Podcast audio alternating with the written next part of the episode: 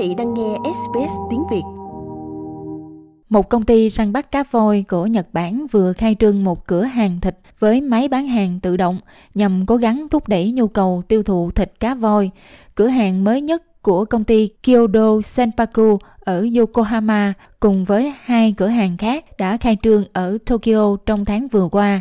Công ty cũng có kế hoạch mở thêm khoảng 100 cửa hàng tại Nhật Bản trong 5 năm tới. Ông Kunitake Suzuki, 80 tuổi, nói rằng ông nhớ lại thời thơ ấu mỗi khi được ăn thịt cá voi.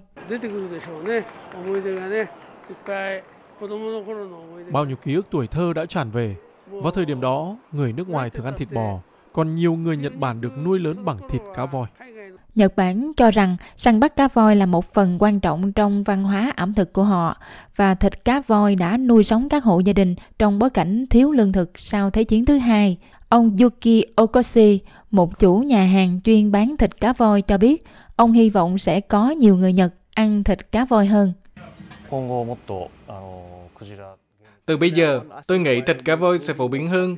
Tôi quan tâm đến cách các nhà hàng chuyên bán thịt cá voi, cũng như cách người ta bán nó cho người tiêu dùng.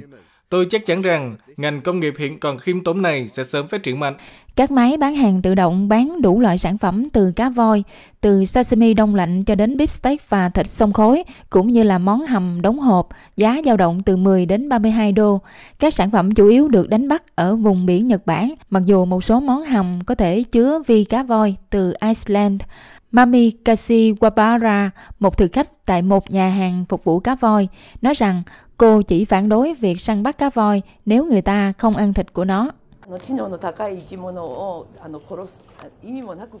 Tôi không nghĩ việc giết chết những con vật thông minh một cách vô nghĩa là điều tốt. Thế nhưng nếu săn bắt cá voi dựa trên cơ sở cân bằng tài nguyên với cộng đồng quốc tế, thì thịt cá voi là một phần của văn hóa ẩm thực truyền thống của Nhật Bản. Và tôi nghĩ rằng chúng ta có thể tôn trọng cuộc sống của cá voi bằng cách đánh giá cao món thịt thơm ngon của nó, thay vì lãng phí nó. Tôi thích ăn thịt cá voi nhất. Tôi rất vui khi được ăn nó. Nhưng không phải ai cũng thích món ăn truyền thống Nhật Bản này. Mặc dù thịt cá voi đã được tiêu thụ tại Nhật Bản trong hàng ngàn năm, nhưng chỉ chiếm chưa đến 0.1% tổng lượng thịt tiêu thụ trong những năm gần đây, theo dữ liệu của cơ quan thủy sản Nhật Bản. Tôi đã từng ăn thịt cá voi, tôi có quan tâm đến nó, nhưng tôi sẽ không cố gắng để mua nó. Tôi thường ăn thịt gà hơn. Nhật Bản tiếp tục săn bắt cá voi sau khi rút khỏi Ủy ban Cá voi Quốc tế IWC, cơ quan đã cấm hoạt động săn bắt cá voi với mục đích thương mại vào năm 1986. Catherine Marty, người phụ trách chính sách của Nhật Bản về bảo tồn cá voi và cá heo, cho biết ngành công nghiệp săn bắt cá voi của Nhật Bản đã được chính phủ trợ cấp rất nhiều, nhưng bà nói rằng giờ đây những khoản trợ cấp đó đã bị cắt, bởi vậy các công ty đang đẩy mạnh các hoạt động quảng cáo của họ. Ý tôi là cho đến bây giờ họ vẫn được chính phủ trợ cấp mạnh mẽ. Vì vậy đã có rất nhiều tiền đổ vào để giúp họ phát triển, săn bắt cá voi thương mại trở lại. Nhưng các khoản trợ cấp đang bị cắt giảm. Tôi không biết liệu chúng có bị cắt hoàn toàn hay không. Vì vậy ngành kỹ nghệ săn bắt cá voi bây giờ buộc phải trở thành một ngành kinh doanh ổn định. Bà Mattis cho biết các công ty đang cố gắng khuyến khích việc ăn cá voi trở thành một phần của bản sắc Nhật Bản.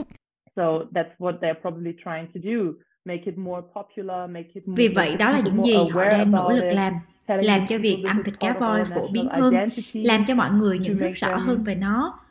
Họ nói với mọi người rằng đây là một phần bản sắc dân tộc để khiến nhu cầu gia tăng, để họ có thể bán được nhiều hơn đó là những gì đang xảy ra lúc này và sẽ có một câu hỏi lớn nếu họ thành công. Nhưng hiện tại chúng tôi thấy mọi người có vẻ như không bị ảnh hưởng bởi điều đó. Dữ liệu của chính phủ Nhật Bản cho thấy mức tiêu thụ thịt cá voi chỉ đạt 1.000 tấn trong năm tài chính 2021 so với 2 triệu 600 ngàn tấn thịt gà và 1 triệu 270 ngàn tấn thịt bò cao nhất là vào năm 1962 khi lượng tiêu thụ thịt cá voi lên tới 233.000 tấn. Quý vị muốn nghe những câu chuyện tương tự có trên Apple Podcast, Google Podcast, Spotify hoặc tải về để nghe bất cứ lúc nào.